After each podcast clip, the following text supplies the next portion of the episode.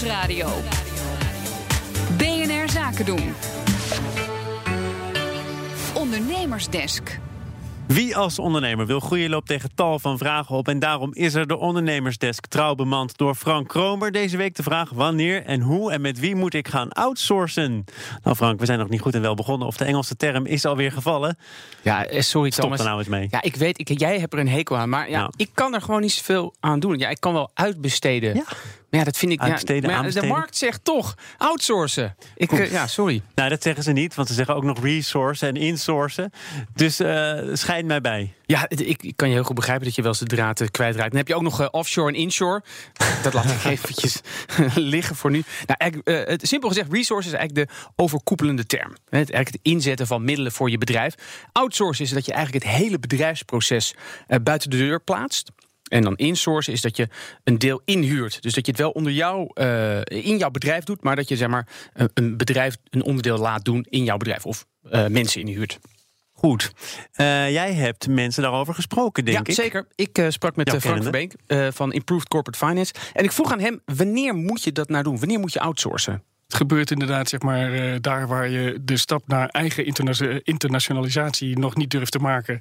eh, en het wil doen met een partner in het buitenland. Eh, dus dan is dat, laat ik zeggen, een, een mooie vorm om eh, in dit geval eh, zeg maar die internationale expansie eh, niet volledig voor eigen rekening en risico te hebben. En je ziet het in Nederland natuurlijk ook daar waar er echt schaarste is. Je, ja, je ziet het in de aannemerij met natuurlijk heel veel onderaannemers die dan ook weer ZZP'ers inderdaad uiteindelijk in moeten schakelen. Dat zie je eigenlijk wel in alle nou, zeg maar, beroepsgroepen en marktsegmenten. Elske, we hebben bij toeval weer een ervaringsdeskundige in de studio. Wat source jij out? Nou, IT.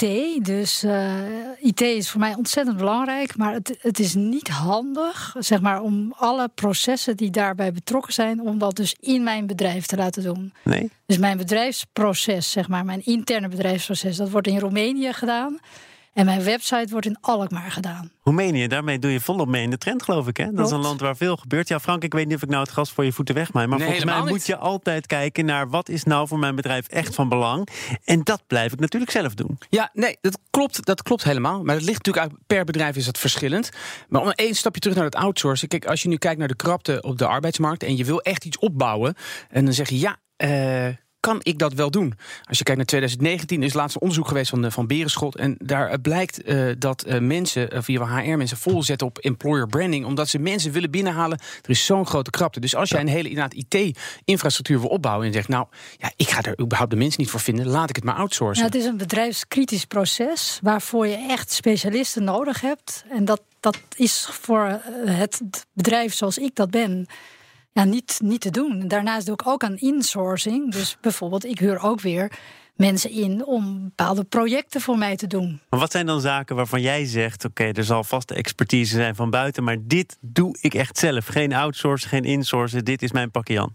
Nou, kijk, ehm, ik ben een commercieel bedrijf, dus ik vind op het gebied van marketing en eh, nieuwe reizen bedenken, dat is mijn core business. En dat doe ik zelf. Goed. We gaan nog even naar dat insourcen, want we hebben het over outsourcen nu gehad.